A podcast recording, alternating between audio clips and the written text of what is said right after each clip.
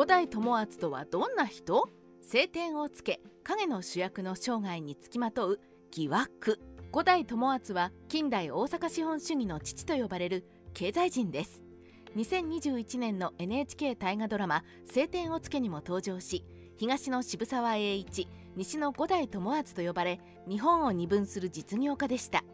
NHK 朝ドラでディーン・フジオカが演じて人気に火がつき端正な顔で女性ファンに五代様と呼ばれる彼ですが一体どんな人物だったのでしょう？天保6年薩摩藩記録奉行五代秀隆の次男として誕生。五代友厚は天保6年1836年薩摩藩記録奉行で学者の五代直左衛門秀隆の次男として生まれます。子供の頃の逸話として父を通じて島津成明から命じられた世界地図の複写をしその世界地図が気に入ったので2枚複写して1枚は自分の部屋の壁に貼った話がありますが事実は兄が模写したものだそうで誤って伝承されたようです。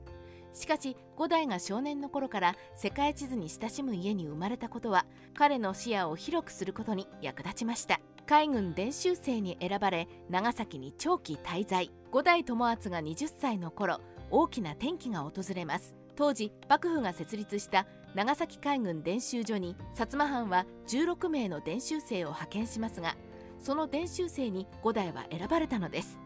海軍伝習所で航海術測量地理法術を学んだ友厚ですが卒業後も薩摩藩の外国係として長崎に滞在。1863年までに数隻の蒸気船をイギリスやアメリカから購入しています。さらに五代は長崎時代に少なくとも2回幕府の禁令を破って上海に密航し国際情勢を探る任務をこなしていました。五代の長崎滞在は10年近く。この間に武器商人のグラバー長州の高杉晋作桂小五郎土佐の坂本龍馬岩崎弥太郎と知り合い後に実業家に転身する時の人脈を築いています。船を守ろうとしてイギリスの捕虜に。五代友厚が長崎で活躍していた頃薩摩では生麦事件を契機に撮影戦争が起きていました。生麦事件とは文久2年1862年上洛していた薩摩藩父島津久光の大名行列に騎乗したイギリス人4名が割って入り行列から離れるように警告を出した薩摩藩士の指示を聞かずに久光の籠に近づき無礼打ちされた事件でした。イギリスは怒り薩摩藩に賠償金と犯人の処罰を求めますが薩摩藩は国宝を守ったのみと突っぱね賠償金も犯人の処罰にも応じません。こうしてイギリスは報復のため鹿児島湾の奥深くに軍艦を侵入させ鹿児島城下を砲撃し応戦した薩摩藩士との間で撮影戦争が勃発したのです。その頃五代は自らが購入した薩摩藩の汽船を守ろうと乗船していましたが船はイギリス軍に焼かれ沈没。五代はイギリス軍の捕虜になってしまいました。五代は通訳の清水宇三郎の手引きで脱走して小舟で江戸に逃げますが薩摩ではイギリスの捕虜になった五代に男らしくなかと悪評が立ち帰国したら切られそうなので戻れずようやく薩摩藩士の野村守秀の取りなしで帰国が許されます。薩摩県営施設のリーダーとして都営しかしイギリスの圧倒的な海軍力に接した薩摩では刀や槍の力で上位はできないと悟り逆にイギリスに接近していきます。五代は薩摩藩の態度の変化を感じ取り若い薩摩藩士をイギリスに留学させて最新の学問と技術を学ばせ藩の将来を担わせるべしと上申しました。薩摩藩はこれを採用し五代ら3人を藩の正式な施設とし15人の留学生と通訳1名の合計19人をイギリスに派遣することを決意します。ただ当時幕府は幕臣以外が海外に渡航することを認めていないのでこれは薩摩藩ぐるみの堂々とした密航ということになりました。慶応元年1865年に渡英した薩摩スチューデントの中には外務卿の寺島宗則初代文部大臣森有則など薩摩藩ばかりか明治新政府で活躍する人材が含まれています。世界最先端の織物工場を建設した理由。都営した5代は留学生のリーダーとしてロンドン市内や近郊の工場産業設備の視察をし武器購入や機械購入の商談をしました。この時に5代が買い付けた武器は戊辰戦争で威力を発揮することになります。さらに五代は武器ばかりではなく当時世界最大の紡績機械メーカーのプラットブラザーズ社を訪れ紡績機械を購入するだけでなく鹿児島での紡績工業の設計から建設稼働後の技術指導まで合意することに成功しました。プラット社は慶応3年1867年契約に基づいて7人の技術者を鹿児島に派遣。その指導で工場建設が始まります。残念ながら紡績工場は現存していませんが機械配置図によると120台の英国織機が並びそれらが蒸気機関で一斉に動くという当時の世界最先端の紡績工場だったようです。5台はイギリスの産業革命が綿織物製造の機械化から始まったことを知り日本の産業も生糸の輸出から始まると見て大きな工場をイギリスから導入したのでした。そして5代の読み通り明治政府は生糸の輸出を主力産業として富国強兵を始めることになったのです。明治維新後役人へ。明治維新後5代は新政府参与という幹部の役職につき外国事務係という外務次官クラスの仕事を任されます。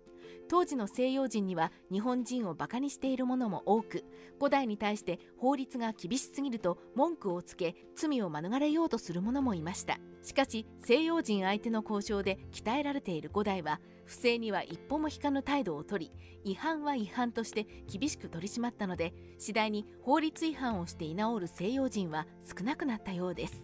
明治維新当時外交の仕事は大阪や神戸が中心だったので五代は大阪府判事に任命されさらに初代大阪税関長に就任し外務次官と大阪府知事と税関長の3足のわらじを履く生活を送りました。五代が大阪府判事になった頃大阪は社用を迎えていました。政治の中心が東京に移動したことで各藩の大阪蔵屋敷が大阪から関東へと移転し政治の混乱もあり古い大阪の経済機構では順応が難しくなっていたのです。五代は地盤沈下した大阪の立て直しに本腰を入れますが大阪府判事になって1年余りで五代は転任が決まりました。これに対し大阪では五代の大阪府判事留任嘆願書が新政府に出されるほどの騒ぎになり五代は横浜に赴任して2ヶ月後に役人を辞め民間の実業家として大阪に戻ってくることになります。大阪で金銀分析所と造幣寮の建設に尽力。実業家になった五代は大阪に舞い戻り3ヶ月で金銀分析所を設立します。当時の大阪では維新前に幕府や各藩が製造した貨幣が流通して品質もバラバラで乱造され低品質の貨幣も多く経済の停滞の原因になっていました。そこで五代はヨーロッパの冶金技術を使い貨幣の成分を分析し不純物が多い貨幣は溶かして地金にしました。さらに大阪に造幣寮を設けるように政府に要請。これが実現すると香港からイギリス製の貨幣製造機一式を購入します。金銀分析所で地金にした金属で質が高く均一な貨幣を量産して貨幣流通量を増やして取引を迅速化したのです。造幣量への地金の納入で大きな利益を得た5代は資金と金銀分析技術を活用し鉱山経営に乗り出します。短期間で全国各地の鉱山を買収。開発した五代は数年で日本最大の鉱山王になりました。五代のビジネスはさらに拡大し活版印刷や青蘭蔵青銅貿易会社銀行と多くの事業を立ち上げます。大阪株式取引所や大阪商法会議所を設立。五代は明治初年に大阪の米や金の取引所が配置されたことが大阪衰退の原因と考え大阪の商人と協力して米市場の再興を図ります。同時に資金調達を円滑にするために明治11年1878年には大阪株式取引所を設立しました。これは明治政府が株式取引所設立の方針であることを受け大阪の交渉などに呼びかけて設立したものでした。同年には大阪の商人や実業家が助け合い知恵と力を結集する名目で大阪商法会議所を設立。また明治13年1880年には商業や簿記英語を教える大阪商業講習所を設立し大阪商人の人材育成に貢献します。義国開拓地勧誘物払い下げ事件。順調に実業界で成長していた五代友厚ですが明治14年1881年に開拓地勧誘物払い下げ事件に巻き込まれることになります。当時北海道は北のロシアへ抵抗するために北方開拓地を置き明治4年1871年10年間で1000万両という大規模予算計画で開発を続けていました。北海道開拓長官は黒田清隆でお雇い外国人を招いて助言と技術の習得をし潤沢な予算を使いさまざまな開拓事業を推進しますが10年計画の満期が近づいた1881年に開拓地を廃止。黒田は部下である管理を退職させ北海社という企業を起こし勧誘の施設と設備を払い下げるなどします。払い下げの対象は船舶や倉庫農園炭鉱ビール砂糖工場など1400万円分ですが払い下げ金額は3%強の39万円という超低額。それも30年無利息払い下げという大バーゲンでした。しかし発足したばかりの北海社には資本がないので5代の関西貿易商会が払い下げを受けることになったのです。ところが税金で建設した設備をわずか39万円で同じ薩摩閥に払い下げるという税金の私物化に前大倉卿の大隈重信が猛反対。新聞にも事件の詳細がリークされ国民の税金を反発に無料同然で利用させるとは言語道断と大騒ぎになりました。五代も黒田清隆と同じ薩摩閥ということでやり玉に上がりますが実際には関西貿易商社が払い下げを受けるのは岩内炭鉱と厚岸の山林の2軒だけだったそうです。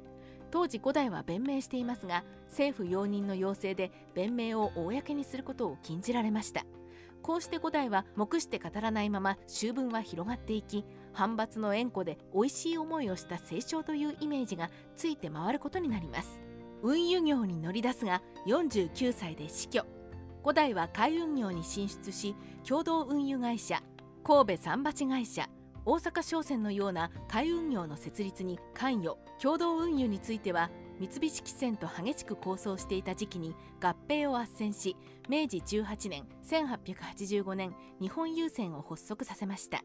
次に五代は陸上運輸にも進出し大阪と難波と堺を結ぶ阪海鉄道を設立。明治18年12月に開業し実質的には日本で初の私鉄になります。しかし五代は同年病気に倒れ9月に49歳で亡くなりました。清少とも呼ばれ政界人脈と癒着したとされる五代ですが死んだ時には財産よりも借金が多くそれも100億円から200億円にも上るそうです。こうしてみると五代は清少の噂によらず私利私欲で実業を起こした人ではないのかもしれません。渋沢栄一と同じく合力を重視した五代。五代友厚と渋沢栄一には共通点もあります。それは事業を一人で起こして独占するのではなく視力と志がある出資者を募ったことです。五代の事業はほとんど共同出資でありだからこそ短期間で多くの事業を起こすことが可能だったのです。これを五代は商社合力と呼び渋沢の合本主義と似た考え方で株式会社の仕組みにのっとったものだったのです。しかし渋沢栄一は開拓地勧誘物払い下げ事件の影響か五代友厚を名人指針が強い人と評していてあまり褒めていません。五代のどのあたりが「ねえ」なのか渋沢は具体的な事件を書いていないので明らかではありませんが現代まで伝わらない何かがあったのでしょうか。日本史ライターカワウソの独り言。